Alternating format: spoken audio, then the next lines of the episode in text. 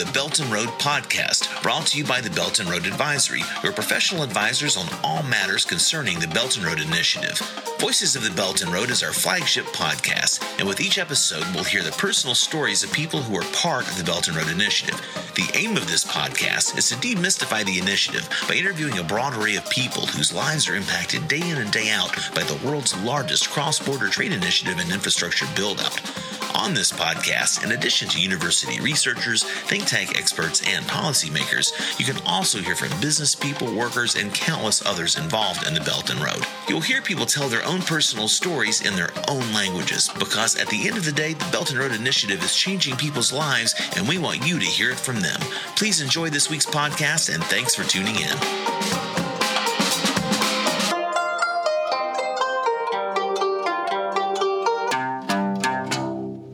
Welcome to the Voices of the Belt and Road podcast. I'm your host, Greg Stead.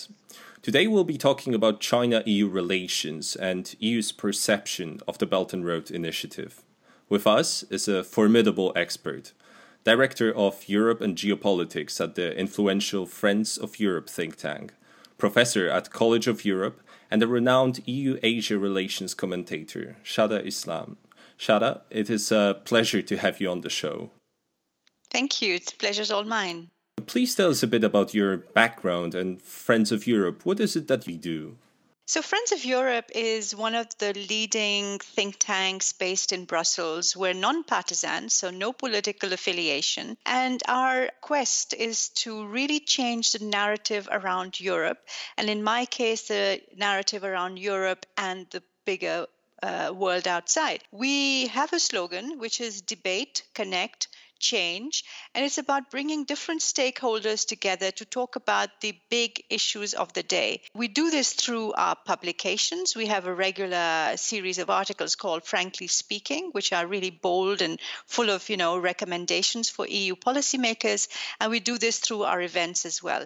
And constant engagement, if you like, with our members and partners. Greg, myself, um, I'm Belgian. I was born in Pakistan. I used to be a journalist based in Brussels Brussels working for a magazine that unfortunately has folded now. It was called the Far Eastern Economic Review. Based in Hong Kong, I was their European correspondent and I was became very passionate about the Europe-Asia relationship. I followed that narrative, that discussion uh, between Europe and Asia for years and years.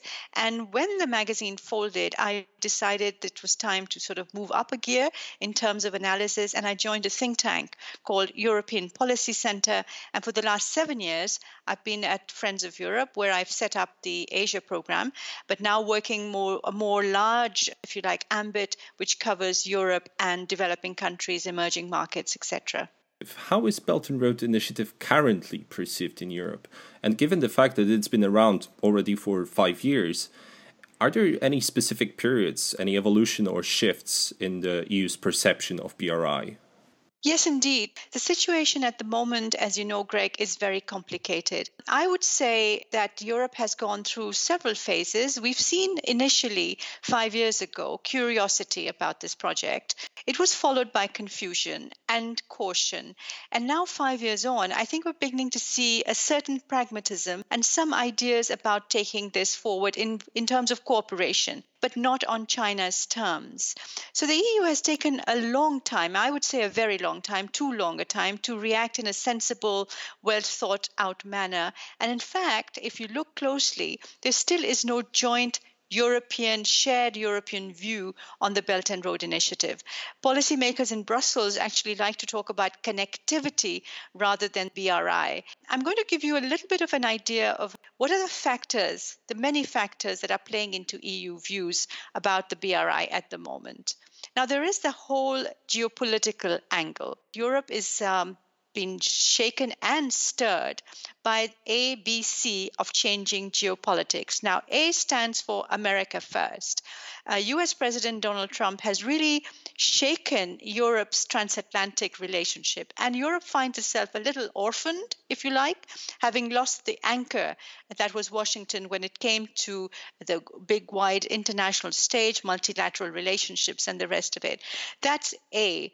B is Brexit. Now, you know, the fact that Britain is leaving, withdrawing from the European Union, has also fragilized the European Union, as you can imagine, considerably. And C, of course, stands for a rising China. The rise of China, the rapid rise of China, has also caused a great deal of, I would say, unease. And the Europeans now feel slightly overwhelmed by the different ways in which China has gone very quickly from being a junior partner in this relationship to being an equal. And that requires a lot of changing uh, policies, changing tools, changing narratives about what is China today. Uh, all of this, of course, is compounded by the fact that there is confusion about what the Belt and Road Initiative is all about. And I think China has not been very good at explaining to its foreign partners what the BRI is all about. China has a vision. But Europeans like to work on the basis of details, projects, schemes, who's going to be working with whom, what are the details of these arrangements, these partnerships that are coming out.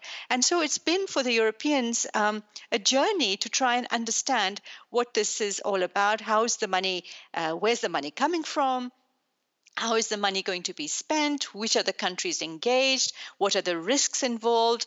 And are developing countries vulnerable to the debt issues that they're taking on, the debt trap issue? The third factor that is really uh, dominant in the EU views on China at the moment, and the BRI specifically, are that China is trying to divide the European Union.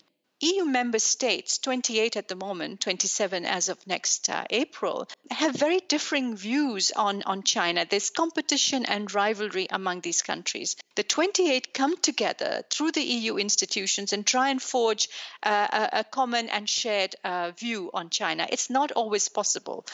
But to make things um, more complicated, even, is that China is very busy with its 16 plus 1 initiative uh, with the Central and Eastern European countries, including the Balkan countries, which, as you know, are lining up uh, to try and join the European Union. And there, the concern Europe has is that China's investment plans in the Balkans are changing the power relationship between the Balkan countries and the EU.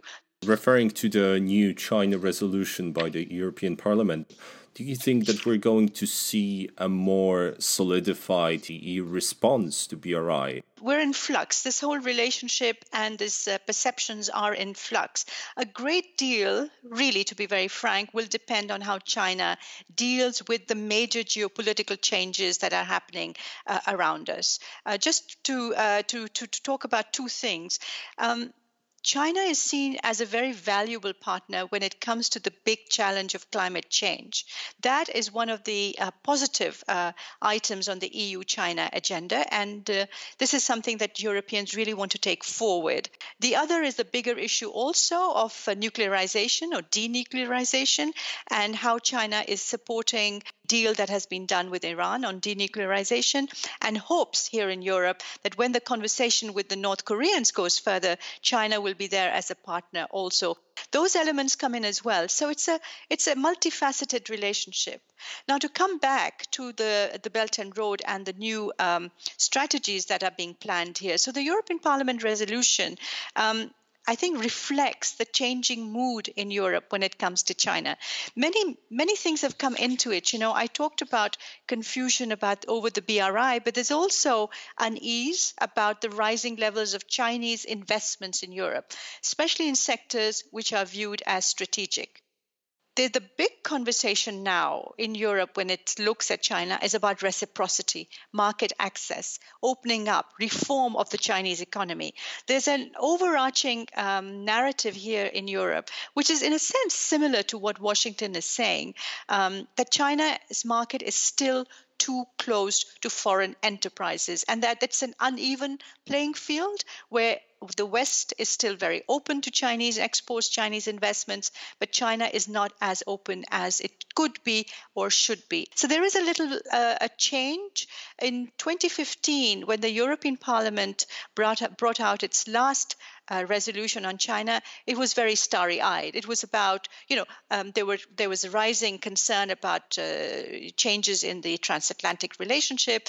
Uh, Donald Trump, even though he wasn't president then, was actually talking very openly openly about withdrawing from the multilateral framework. There was concern about the future of the World Trade Organization. And China, Xi Jinping's statements about globalization, about openness, were, were very heartening, very reassuring. Since then, disillusionment has set in, um, disappointment has set in. European companies are clamoring on the doors of the European Union, knocking very hard, saying, "Guys, the EU has to take up our cause and and you know really try and open up Chinese markets." And that's what this resolution says. It shows Europe getting a little tired of, of always asking for opening up of uh, Chinese markets and being told, not yet, we're planning to do so, but it's not going to happen yet. So I think, you know, this is going to be a big issue going forward. There is an EU China connectivity platform as well, which is not the same thing as connectivity strategy. The EU China connectivity platform has been set up by uh, the European Commission, not by the External Action Service.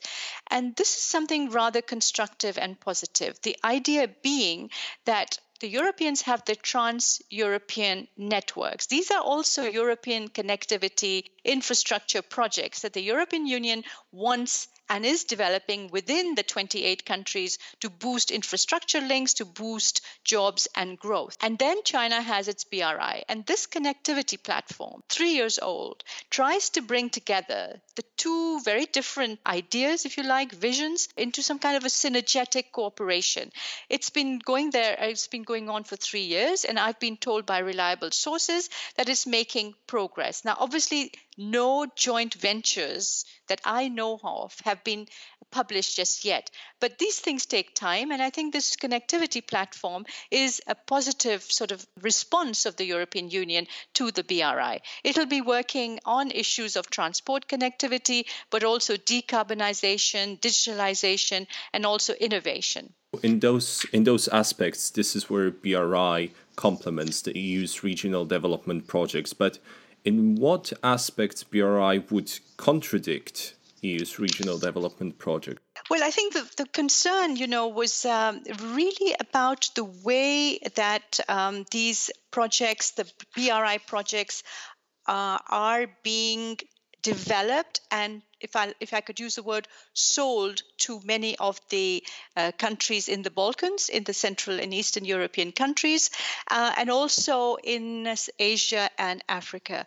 Now you may have seen that there was a statement that was put out by uh, 27 European ambassadors in uh, in Beijing about the BRI, and you will have realize that the concerns really have to do with a couple of things that are quite important about the lack of transparency of these projects. So there is a great deal of concern that though China talks very big and openly about the BRI, the details are not very transparent. The European Union doesn't really know what projects, which projects are being uh, implemented, even within the EU. For instance, the Budapest Belgrade high speed railway link, there wasn't very much news or information provided to the EU about that. And then when that project got underway and the EU was given some details, as you know, the European Commission put a stop to some of its uh, some of its implementation because it didn't meet the open procurement standards that the European Union has. So transparency is a big issue for the EU when it comes to the BRI. Accountability is another one. Uh, who's accountable for these projects? When things go wrong in implementation, uh, who can you turn to to redress the errors that are being made? There's concern about the environmental impact of some of these projects as well, Greg, because if you look at, say, the uh, China Pakistan Economic Corridor, investments are being made in coal fired plants. And of course, we know that uh, there could be environmental damage from there. Um, there's also the whole issue, the broader issue of governance governance, uh, which companies can tender for these projects. European companies are saying that despite their initial enthusiasm, some of them are not being allowed to put in tenders for these uh, for these plants. So they're being excluded, and that you know the privilege of working on BRI projects is being reserved exclusively for Chinese uh, Chinese company. There's also the question of uh, norms and standards, labor standards, pollution standards I've talked about, and more recently the fact that China has set up uh, or is in the process of setting up arbitration uh, settled dispute settlement systems. And there is concern in some parts of Europe that what uh, China is doing is setting up a new world trade organization whereby uh, the entire uh, global community, uh, when it comes to infrastructure and connectivity, will be uh, forced, obliged to comply with Chinese set rules. So, you know, we're bringing in very nitty gritty issues of detail of the projects themselves under the BRI, but the wider economic, uh, geopolitical uh, elements of this strategy as well. We talked a lot about uh, fears, concerns. And what about success stories so far? Can we see concrete success stories of BRI from the viewpoint of the EU? I think this is one of the weaknesses of the BRI at the moment that sitting here where we are in Brussels, all we're getting are negative stories about how governments in Myanmar, in Malaysia, even, even in Pakistan are having second thoughts uh, about that, or at least trying to renegotiate uh, some of the key elements of the BRI. Let me tell you about two things which I think are quite constructive. The relationship is not just based on lack of trust and sort of of mutual suspicion. This EU Asian connectivity uh, strategy, what is really needed at the moment are, are rules and standards and norms for connectivity projects worldwide. A kind of regulatory framework, if you like, that the Europeans have experience in. Because, you know, within Europe, we have connectivity as well, transport connectivity and other connectivity. And if the European Union can put forward neutral, uh, universally acknowledged norms and standards which are fair, um, I think there will be an attraction for them with uh, in the world, and perhaps even China would be quite, I think, uh, tempted to adopt standards which are more universally, if you like, compliant with certain uh, standards to do with the environment, with labor standards, etc. So I think there is a potential for synergies there. There's also going to be a, a meeting of the Asia Europe uh, leaders, Meeting in the mid in mid October in in Brussels, and there uh, the EU will be unveiling an ASEM uh, Sustainable Connectivity Index, and that is something that is a kind of a database which will bring together all the different connectivity projects that exist in Europe and Asia, try and see where there are synergies and cooperation possible, but also try and see where there are there are gaps, if you like. So you know this would make the whole um, strategy, the whole idea idea of a BRI much more rational and, and, and sensible from the Western perspective. So you look at the gaps, you look at what already exists, you see where people can work together. So it's more strategic, if you like, than just one big program, one vision uh, unveiled, and with others people just um, are being asked to opt in. You know, this would be more cooperative. So the idea would be if it works, to try and multilateralize the BRI. Now, I don't know uh, if China is ready to do that. Some Chinese scholars tell me that yes, that would be absolutely perfect. This is what we want. This is not just a China driven project. This is just not unilateral. We want it to be globally accepted and globally um, uh, beneficial. Uh, but let's see how that develops. So, there's a lot of interesting conversations going on at the moment. It's not just all negative. I would also like to return to something that you mentioned at the beginning at uh, about EU's viewpoints being divided. That there are multiple actors obviously involved on the European side. So when we say that EU hopes, EU fears, EU has concerns, who do we actually mean? That's a very, very good question. And uh, I totally uh, agree with you that, you know, we use the term EU or Europe or Europeans. Uh, and of course, you know, Europe is, uh, is, is not, you know, one story. There are many, many different actors, many different drivers that we've talked about as well. So at the, if you like, in a sense, at the apex of all this are the EU institutions. So you have the External Action Service, you have the European Commission, you have the European Parliament, you have the European Council of Ministers. And and they work uh, here uh, in Brussels. And this is where there is some kind of a coordination element, a common approach that is being developed. So when I talk about the EU, I'm actually talking about a, a joint uh, narrative that is being developed by these different institutions based here in Brussels. They disagree a little bit amongst themselves, but the overarching the overarching themes and the overarching concerns are very similar. So you could say that there is an EU point of view um, that is on China or on other countries as well, which is being developed, forged, crafted, uh, uh, fashioned here in Brussels by the EU institutions. And now the EU institutions take into account uh, views that are, of course, coming from national capitals and tries to bring all these elements together. It doesn't always work. So when it comes to foreign policy, especially when it comes to a country as big and as important as China, every country still retains its sovereign right, if you like, in foreign policy to have its own opinion. So you'll see, you know, you, everyone's pursuing their own interests while at the same time being part of the bigger EU. Now, in the case of the Belt and Road initiative, Greg, you also have, and this is very important, you also have regional governments that are very closely involved in this because you know BRI will run and you know these projects run through very important regions of, of Europe. So regional governments have their own approach and some of them that I've talked to are skeptical, some of them are not. So you know this there's a little bit of uh, lack of consistency there as well. European business also uh, complicated because some some some companies feel they're not being part of this uh, initiative, they're being excluded, they're seeing as too you know too too much of a competition for Chinese companies, but others are being brought in. Now, the big concern is will Europe's small and medium sized enterprises, SMEs, which are, if you like, the backbone of the European economy, how much will they be allowed to participate in the BRI? And that I think is going to be very important. And finally, and this is not something that you can neglect or sideline in Europe, you have civil society as well.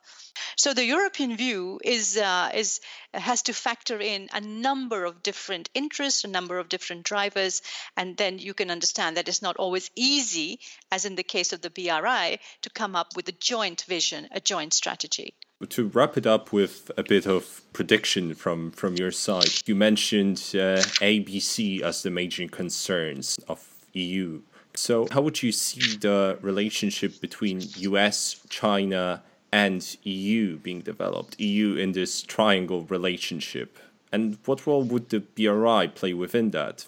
So this is going to be the big story of our uh, maybe our decade. Europe, as I said to you, initially feels bereft because it's being attacked by U.S. President Donald Trump on a number of fronts, and uh, there is also, of course, concern about Russian meddling. The European Parliament elections next May. There is real concern that there will be Russian uh, support, uh, direct or indirect, for populist parties in Europe. There's also Steve Bannon from the United States uh, who's setting up the so-called movement in Brussels to um, uh, to provide support to all sort of populist and nationalist, ethno-nationalist parties in Europe. So there's a big struggle going on here, really, for the soul of Europe, if you like, and that's that's the big drama that is going on at the moment. And the EU China relationship, or the triangle as you've called it, is, is just one part of this wider soul searching story that's going on in Europe. Now, I think on a number of trade issues, uh, the EU would actually uh, agree with the US that you know the Chinese market needs to be opened up and but it disagrees with the methods uh, that the US is taking unilateral slapping of tariffs etc I think this is causing a great deal of concern here. So the European Union is, is adopting its own approach which is to try and engage with China on uh, domestic opening up domestic reforms and I think a, a great deal of the future relationship will depend on how China responds to that I do hope China responds positively because I think that will change once again, the narrative here in Brussels.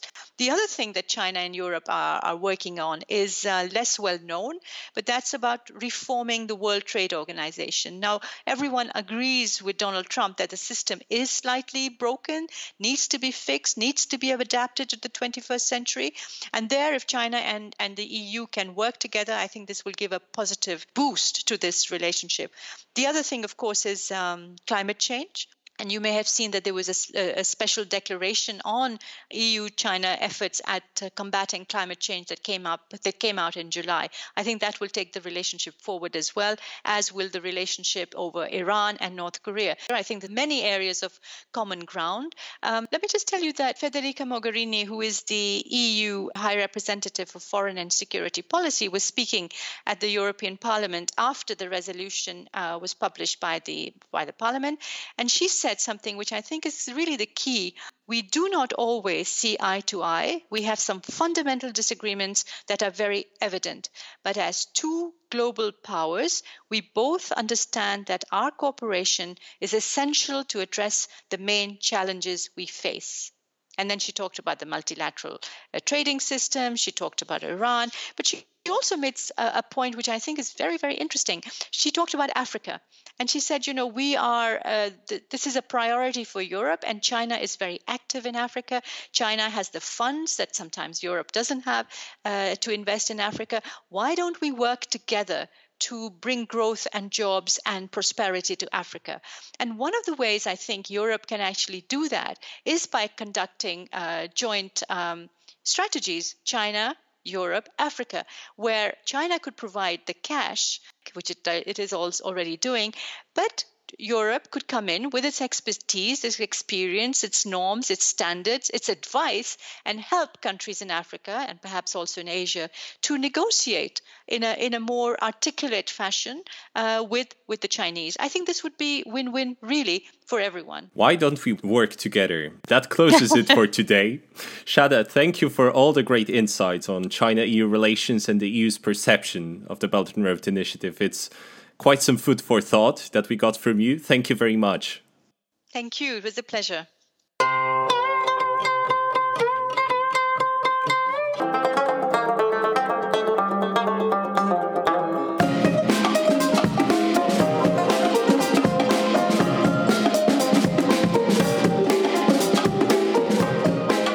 This week's Voices of the Belt and Road podcast. If you want to learn more about the Belt and Road Initiative, check out our website at beltandroad.ventures. That's Belt and Road, one word, no spaces, and dot ventures, V E N T U R E S. On the website, you can subscribe to our weekly Belt and Road Bulletin and also follow our Belt and Road Advisory social media accounts on Facebook, Twitter, LinkedIn, and Instagram. That way, you'll always be up to date on what is happening on the Belt and Road. Thanks for tuning in and see you next week.